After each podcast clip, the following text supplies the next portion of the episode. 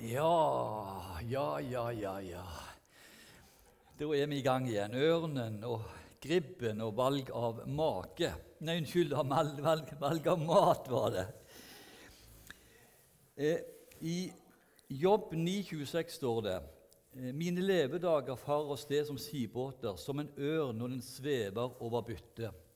Som en ørn når den svever over sitt bytte et rart bilde på våre dager, men det var dette med en ørn som svever over sitt bytte, jeg skulle ha tak i. Og I Habakuk 1, 8 og 9 står det raskere enn leoparder er hestene deres, villere enn ulver i ødemarken. Rytter deres jager av sted, de flyr som ørner på jakt etter føde. Hør hva jeg sier nå. Når det gjelder, Som hovedregel gjelder det at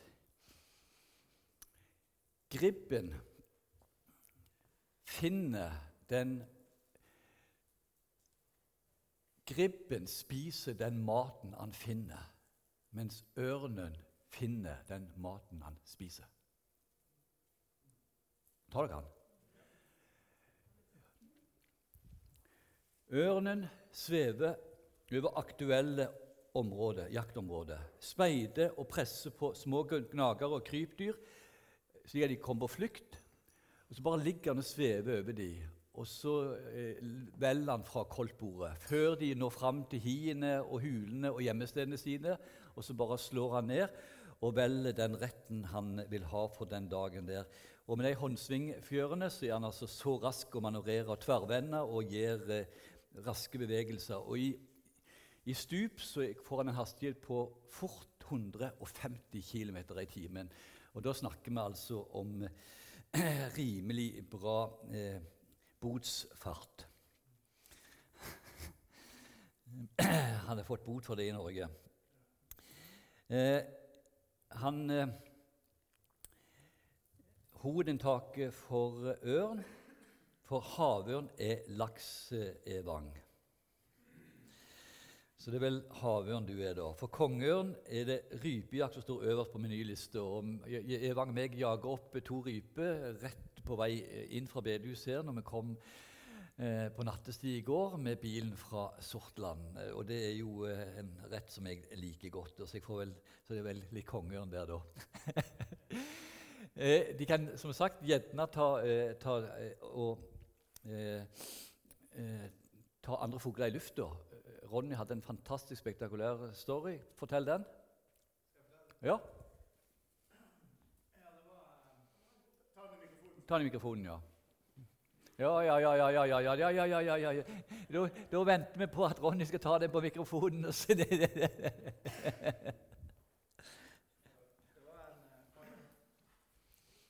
ja, ja. Ja. Hallo, hører dere meg? Ja. Det var, det var, en måse som drev og plaga anlegget. altså Han drev og landa i karene. Så jeg husker jeg sa til en måse hvis ikke han skjerper seg nå, så ber jeg be Gud om å ta han. Og han bare fortsetter. Og da kom det tre ørner. Og de, de for og jaga på den igjen, eh, måsen. Den måsen. Jeg kjente han igjen. Det var litt sånn spesielle farger på. Og eh, den ene, måsen, den ene ørna slo til den måsen, så han måtte lande på havet. Og så kom den andre ørna og landa på den og satte seg på. Bare holdt vingene opp for vann sånn helt til den var død. Og så letta den, og så kom den tredje ørna og bare plukka opp, og så for de alle tre av gårde. det var helt fantastisk å se på. Takk skal du ha. Det er en bra historie. Så, så Ja. Bare gjør det. Så de kan ta, eh, ta, ta fugler på, på, i flukt, og de kan eh, ta dyr på flukt på bakken. Eh, de vil helst styre med i jakta sjøl, men de kan altså òg ta hånd om andre sitt, sine dyr. De er jo, de er jo rovfugler, og de er åtseldyr.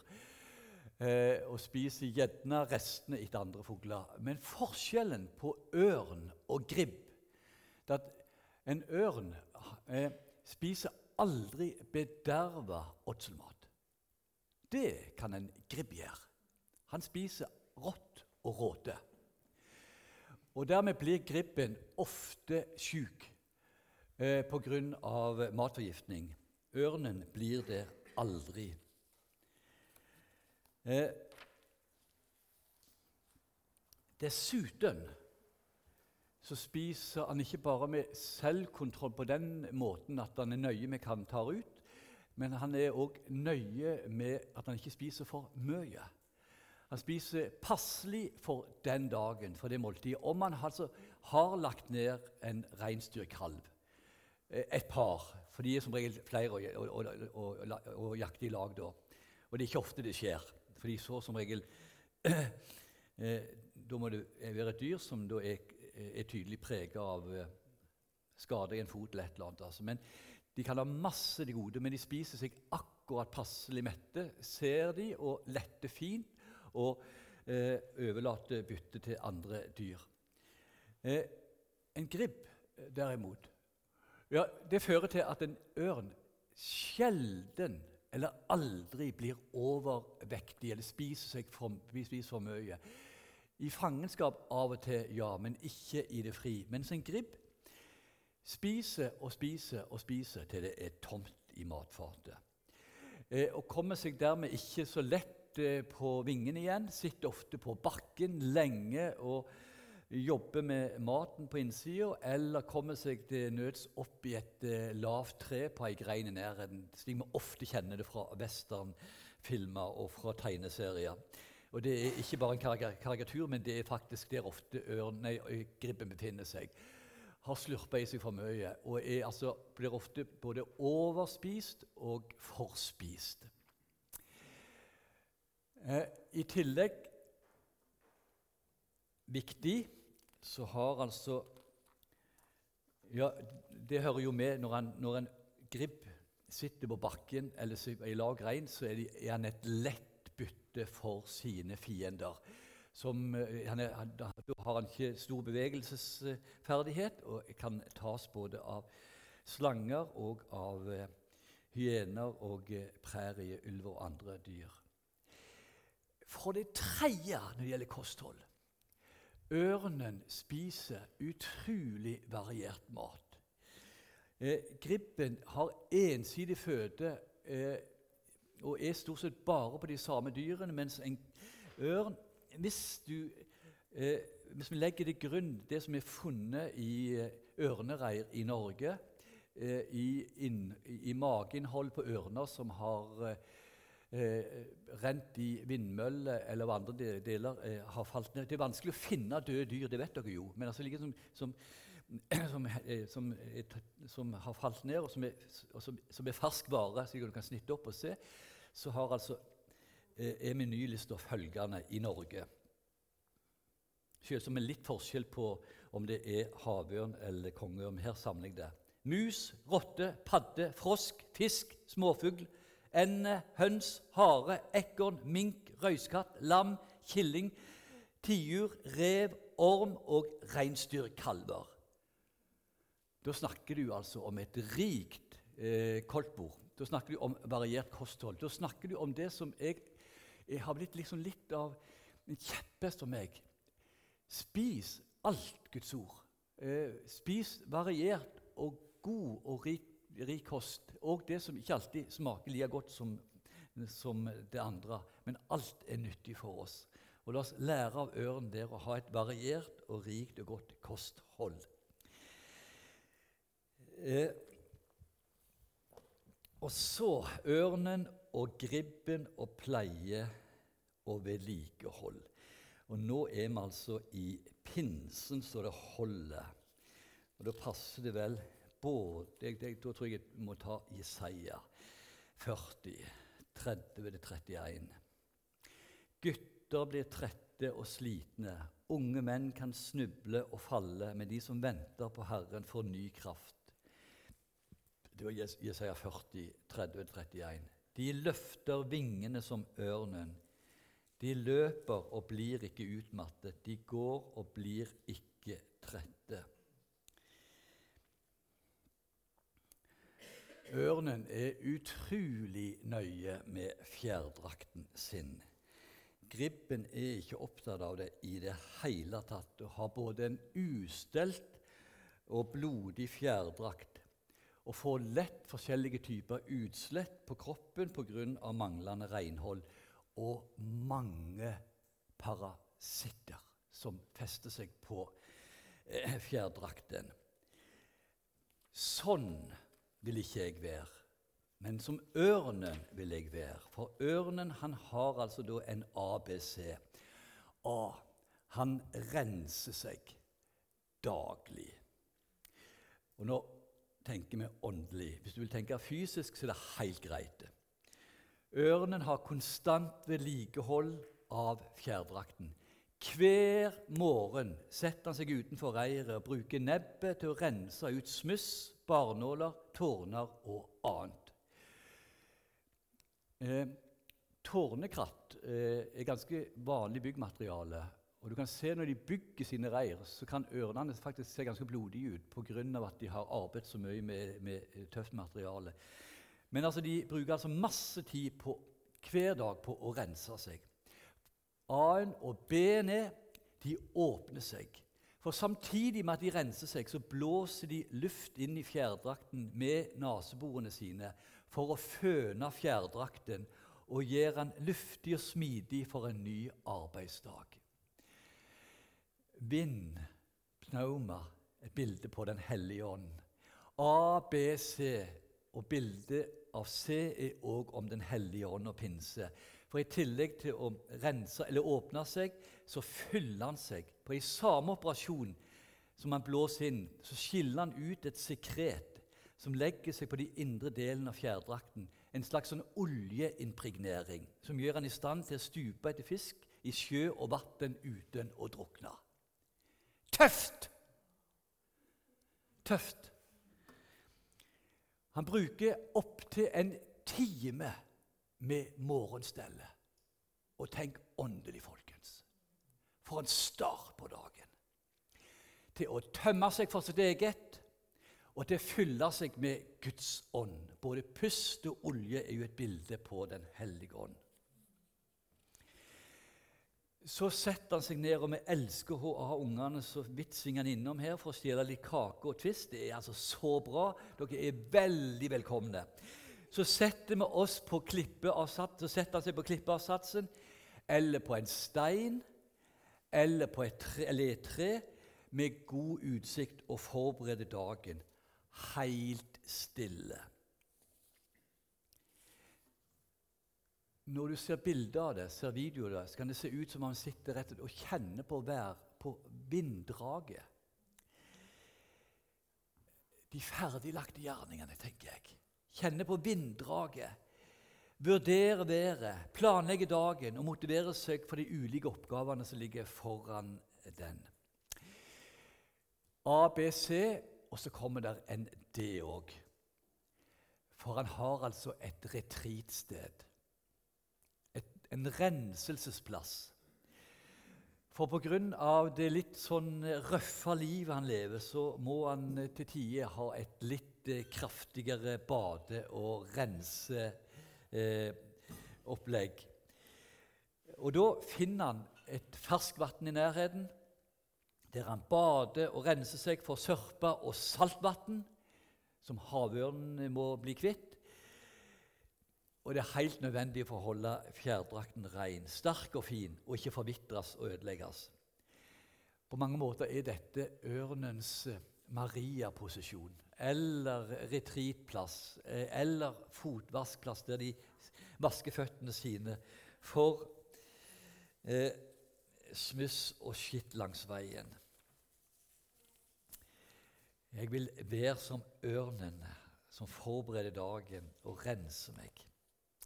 Leve pinselivet. Det skal handle masse om denne helga. For det femte ørnen og gribben og dens fiender.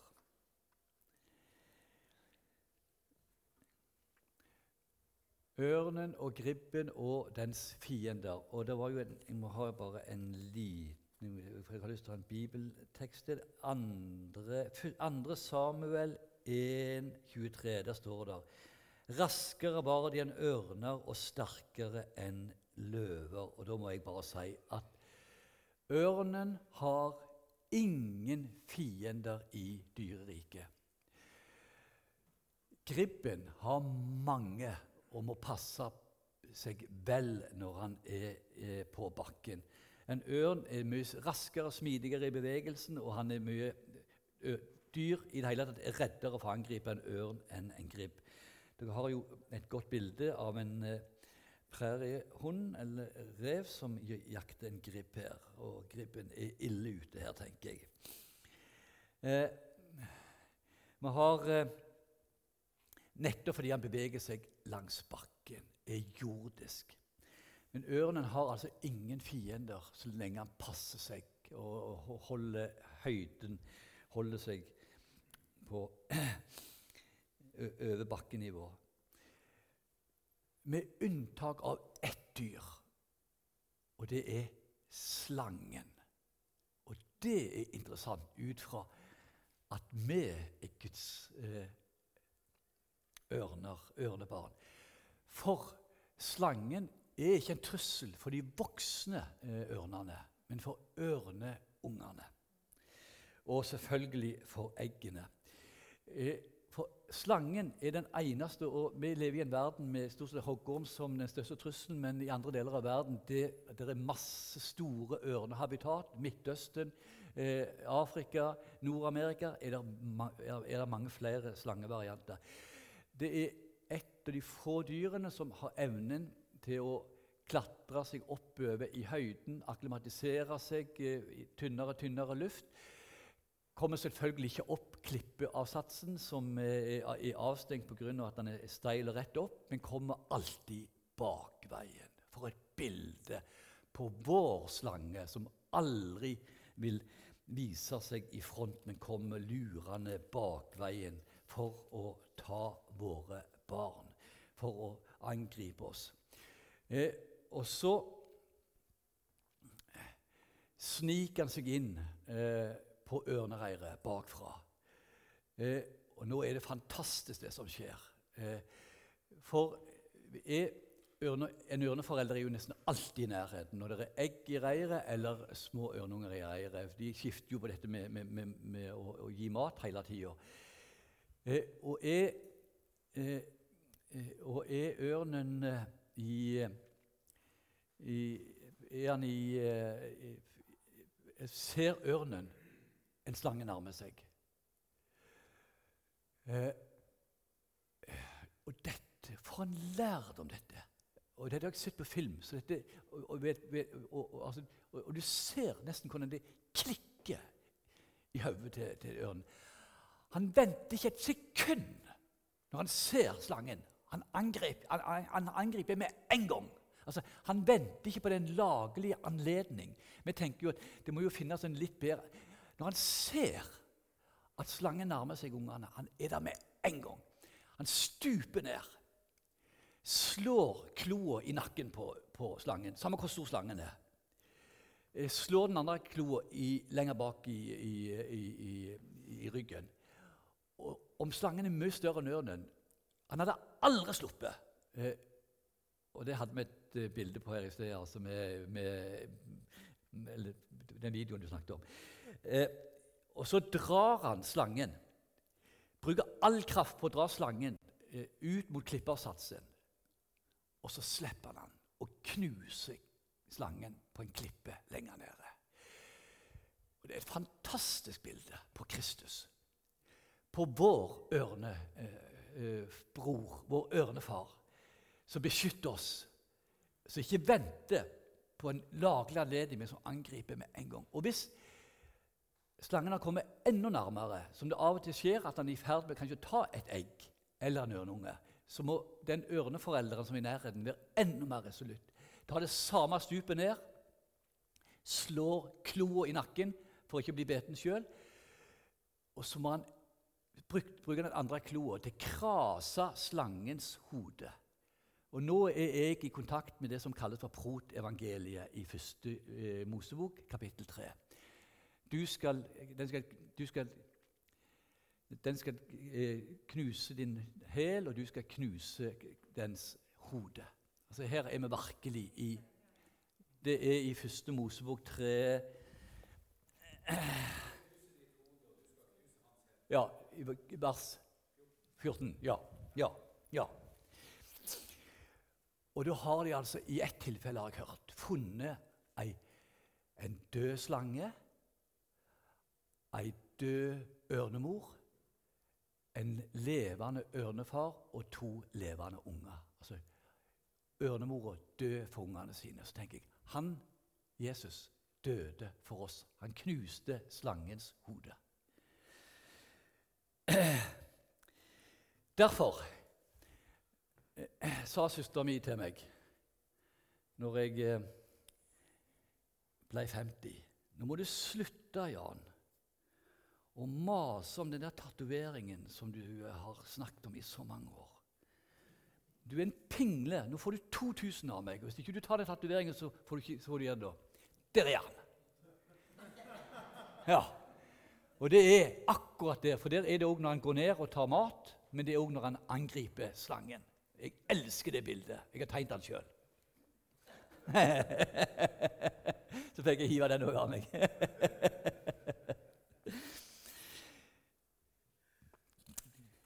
ja, ørnen og valg av nei, Ørnen og gribben og dets fiender.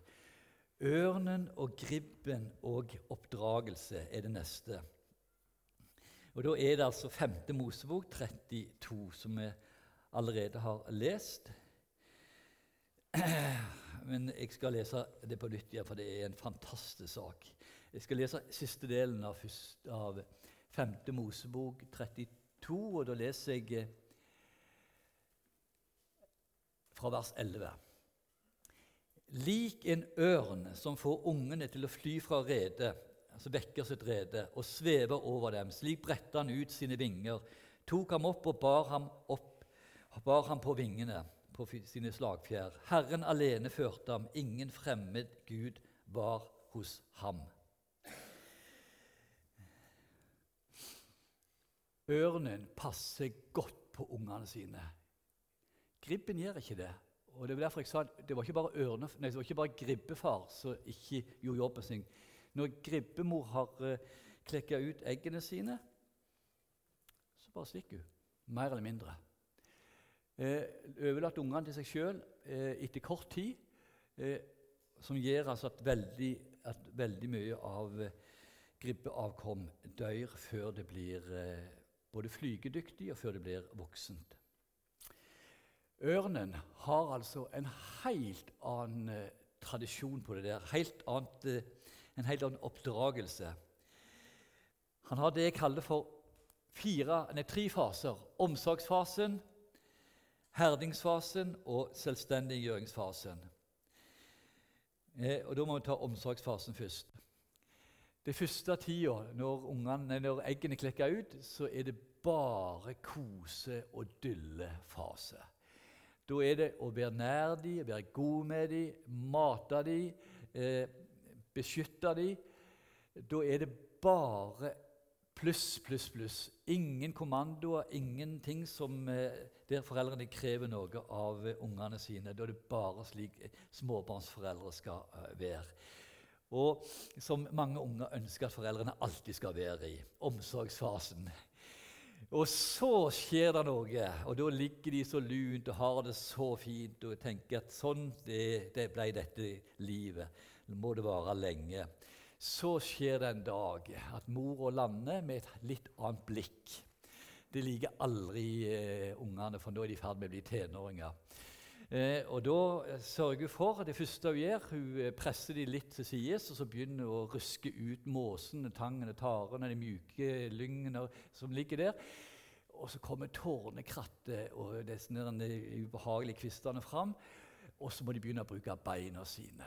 Nei, Det hadde de ikke planlagt, men det hadde foreldrene planlagt. For det er faktisk ganske viktig å trene opp beina sine skal de bli store. Slik at de ikke klarer å ligge lenger. Og Hvis de prøver det ganske ned, så er det med en gang å ruske opp og sørge for at det blir umulig å ligge. De skal stå i reiret.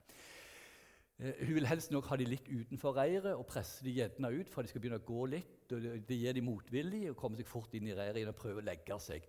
En kamp for tilværelsen som det er for tenåringer. De skjønner de må faktisk forberede seg på et liv utenfor reiret litt lenger framme. Herdingsfasen. En viktig fase i ørnelivet, en viktig fase i menneskelivet. Men enda verre er det den dagen eh, både mor og far har fått det der blikket, som er enda heftigere. Eh, for da ser det ut som de rett og slett har foretatt en aldri så liten avtale. Han eh, sitter ytterst på klippeavsatsen, og hun eh, lander på innsida av ungene i reiret. Og så bretter hun ut vingene, og så bare begynner hun å gå. dra, dra de med seg, få de ut. Og når hun har fått de utenfor reiret, så sørger hun for å vippe vinger over den ene ungen. Og så presser hun han eh, mot faren, og så kaster han seg ut. Og så går hun mot Så går hun med ungen foran seg, og det, og det det er ikke sjans til å, til, å, til å, stoppe den. Han ligger der ute og, og, i, i lufta da, og så presser ungen, og han skriker og bærer seg. og Dette har jeg sett på film, og dette, hvis dere klarer å finne det kanskje en eller annen plass på en, på en, på en YouTube-videosnutt, så er det et, et skikkelig protest, protestrop. Og så presser ungen ut. Og så er han i fritt, i, fritt fall. Og Han har jo aldri brukt disse vingene til noe annet bare enn å, Så han er jo helt hjelpeløs og, og, og, stuper nedover. Eh, og tenker ja, ja, det var, det var, ikke så koselig og langt det livet mitt allikevel. Der, sånn ble det.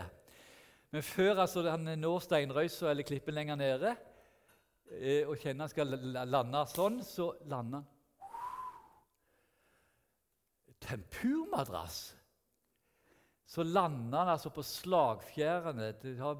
Faren ligget under vært i nærheten, så han har ikke vært av det ungen i det hele tatt. Alltid den eldste ungen først. Så landa han oppå ryggen på, på, på, på, faren, og så leker jeg litt med tankene. Så sier han, 'Far, du må redde meg. Mamma har blitt helt eh, krakilsk.' Nå må du få meg vekk, altså. Så må du redde lillesøster. Det er helt galt der oppe på, på, på, på Eh, det, Jeg forstår ikke hva som går av. Og så tar, han det, så tar han ungen med seg opp i høyden, og han er så happy. 'Reddet av far!' Og så, og, så ser han den andre stakkars, stakkars eh, søster der inne som er livredd, og mora som står der litt lenger opp. Og så stuper faren.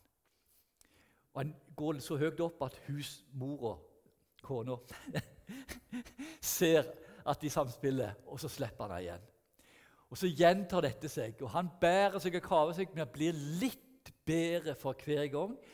Og Sånn holder de på til han har lært rimelig bra flyveferdigheter. For ellers er han ikke, blir han jo ikke det han er født til. Han er jo ikke født til å bruke bein, først og fremst, det òg. Men han er jo født for å bruke vingene for å være i høyden. Og så er det det neste som skal ut i den samme harde skolen. Og de holder på ganske lenge for å lære dem det. De har i det hele tatt en ganske intens og god foreldretid med ungene. De kan være mata dem fra ett, halvannet opp mot to år eh, være med videre, og, og, og, og samtidig som de, eh, som, de de, som de, gir mat, så er de òg med på å trene de øve de. Så de er ofte, det er ofte Du ser at disse tre-fire de får én eller to unger i hvert kull. At de fire ofte opererer i et par år i lag før uh, ungene presses ut til egne jaktmarker. Ørnen eh, Ja, det lærer ikke gribben sine unger. Så de må lære seg å fly på egen hånd. Og Da blir det så som så. Noen blir flinke å fly, andre blir ikke så flinke å fly. I hvert fall får de ikke den støtten som de får fra foreldrene.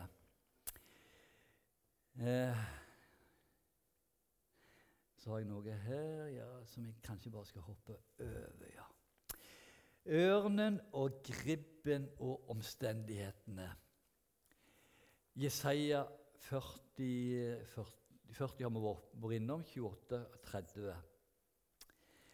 Men den som venter på Herren, får ny kraft. De løfter vingene som ørn. De løper og blir ikke slitne. De går og blir ikke trette. Ørnen er en skikkelig hardhaus, som sagt. Blir på sin post.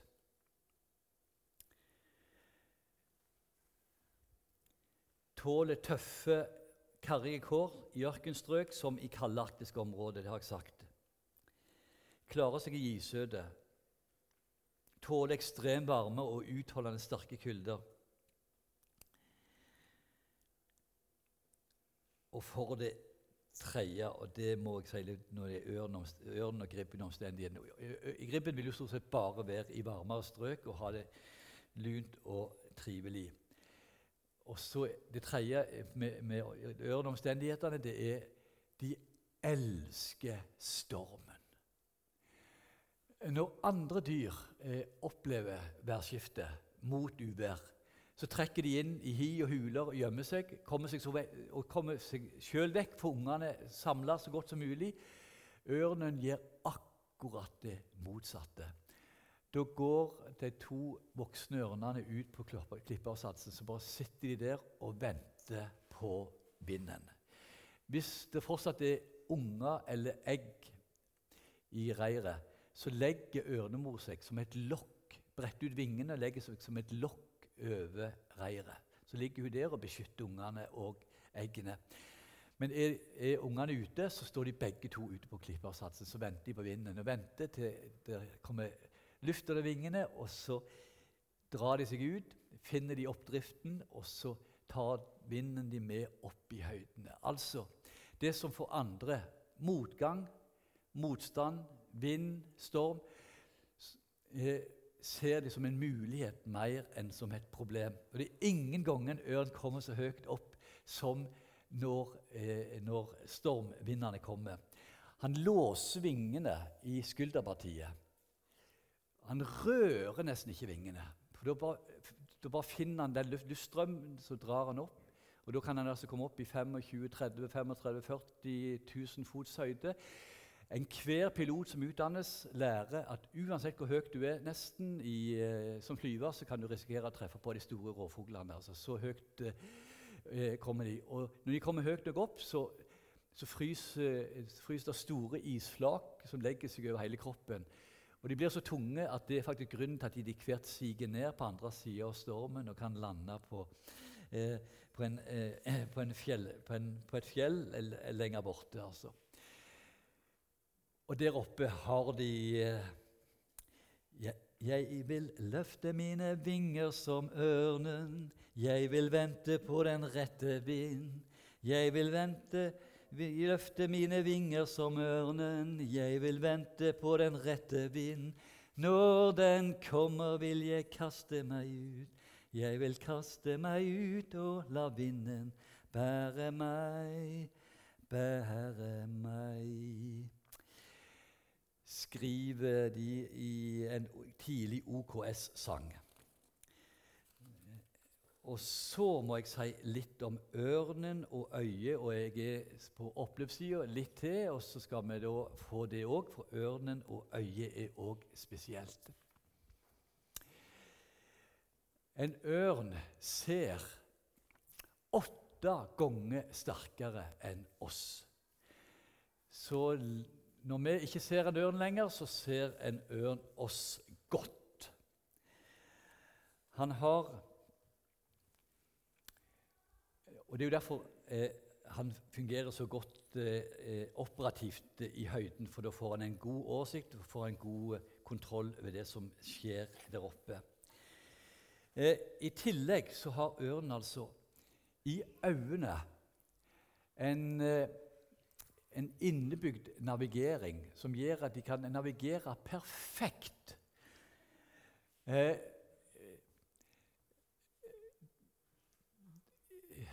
eh, jeg tror jeg skal lese det, for det er rett og slett eh, det er for vanskelig å gjengi det.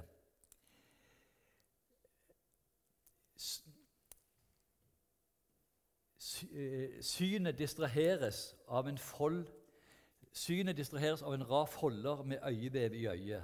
Disse foldene er helt spesielle. Inni hver fold er det et nettverk av lymfetråder som leder elektrisitet, fordi de er fylt med en væske som er elektrolytisk. De første ukene aktiveres disse lymfetrådene på, magne på de magnetiske strømningene fra Nordpolen, og et innebygd kompass utvikles. På, på nyfødte er dette føyelig og former seg etter boets plassering og skaper perfekt navigering.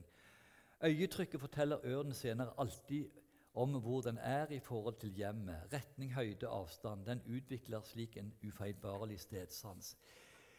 Ja, det tenker jeg. For oss som har et kristen ståsted, som har en kristen forankring Det du og jeg legger inn, legger inn i våre barn, det skaper en nøyaktig navigering. Så om de kommer seg ut i verden, og om de til og med glir ut i verden, så vet de alltid hvor heimen er. Og da tenker jeg i åndelig forstand. De vet, eh, de vet eh, hva foreldrene eh, trodde på, eh, overga seg til, tjente. Altså, de, det er nok av vitnesbyrd som forteller altså, at jo, det innebygde kompasset det var der hele veien der ute, langt ute i verden. altså. Skap perfekt navigering for eh, veien hjem, som den bortkomne sønnen i Lukas 15. I tillegg har ørnen eh, doble øyelokk. Det er den eneste eh, fuglen, og kanskje så langt jeg har sjekka, det eneste dyret jeg vet som har doble øyelokk. De har de, de vanlige øyelokkene som, som alle har, og så har de det som vi bruker når vi skal se på en solformørkelse, eh, som er beskyttelse mot eh, disse her strålene fra sola, slik at de kan altså lukke det andre øyelokket og navigere perfekt imot sola uten å ødelegge synsnervene sine. Vi òg har doble øyelokk, folkens. Men de eneste av menneskene som har øyelokk, vi som kjenner Jesus. Vi kan se på Gud uten å ødelegge blikket. Eller som det står i, i Mosebøkene, vi kan se Gud uten å dø, slik, slik Moses opplevde det. For egentlig skulle menneskene dø da. Altså, vi kan se på Gud gjennom Jesus og navigere perfekt. Ørnen og fjellet, det er veldig på på oppløpssida da, er det på ditt ord at ørnen stiger og bygger rede så høyt oppe, spurte vi i, salme, nei, i Jobbs bok. Og så er det i salmene. Der sto det Og gjør deg ung igjen som ørnen. Da skal du få det! Og du må glede deg. Han fyller ditt liv med det som godt er, så du blir jung og gjør deg som ung igjen som ørnen. Salme 103. Ved tre anledninger søker ørnen opp i høyden på et dwelling place, et skjulested. Og Den ene gangen han gjør det, det er ca. hvert 20. år, har de fullt hamskifte. De skifter jo litt fjærdrakt hele tida. Det gjør vi òg. Men vi òg har faktisk som mennesker full utskiftning etter 20 år. Så vet du Det også. Det er noen av oss som så, det, det skjedde noe underveis da. Eh, det ligger i, i skaperverket. Interessant det der med, med, med, med, med sjuårssyklusen. Og Da trekker de opp til et sted Det kan være der de vanligvis har reiret. Det kan være ofte litt inni en klippersats der de er ganske eh, beskytta. Eh, og så faller fjærdrakten. Og det som ikke faller av, det napper de ut. De napper til og med ut klørne og, er, og, og, sliper de for, for, få fram, for å få fram nye, eh, friske, rene eh, klør. Altså, de er helt overlatt til seg sjøl. Nakne, sårbare. Og Der er de altså å skifte ham, skifte fjørdrakt. Så kommer de ut igjen etter flere uker. Og de ser yngre ut enn når de eh, drog opp der med pjuskete fjøre. Når du finner en ørn som da har eh, blitt tatt av ei vindmølle, eh, som er 20 år, så kan han se yngre ut enn den som er 5 år. For han har fått en større fjær, litt han blir litt større fjærgong, litt, litt bredere fjærdrakt, og så er det enda mer fargesprakende, enda vakrere. Eh, og så får de altså en frisk fjærdrakt hvert 20. år. Den andre gangen, andre situasjonen de trekker opp i høyden, det er når ørnen av og til av forskjellige grunner blir syk. Ikke pga. matforgiftning, men pga. kanskje at de har blitt skada i kamp. Pga. andre ting som gjør altså at en ørn blir syk.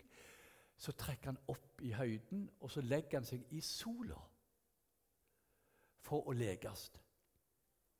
Og Så venter han på eh, at legedommen skal komme, eller så dør han. Og Den tredje gangen ørnen går opp, og det er samme plassen de går De har et sinn, sitt hvilested, sitt dwelling place. Det er når de skal dø. Når de merker at eh, dagene talte, så gjør det som Moses. De trekker opp i fjellet, legger seg, ser mot sola og går over i evigheten. Og så var det slutten på eh, ørnens eh, liv på jord. Men jeg må si eh, slutten på mitt eh, eh, på, på, på, seminaret mitt det kommer nå, for det er punkt ti. Eh, og det er ørnen og kronen.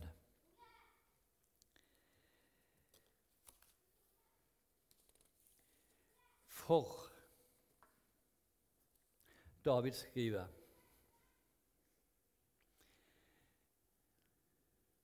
Velsign Herren min sjel, alt som i meg er, velsign Hans hellige navn. Velsign Herren min sjel, glem ikke alt, alt det gode Han gjør.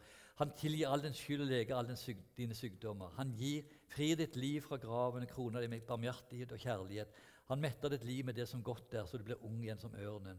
Herren skaper rettferd, og han lar alle undertrykte få sin rett. Og Her skulle vi jo tro at David tok en big en, men det gjør han altså ikke.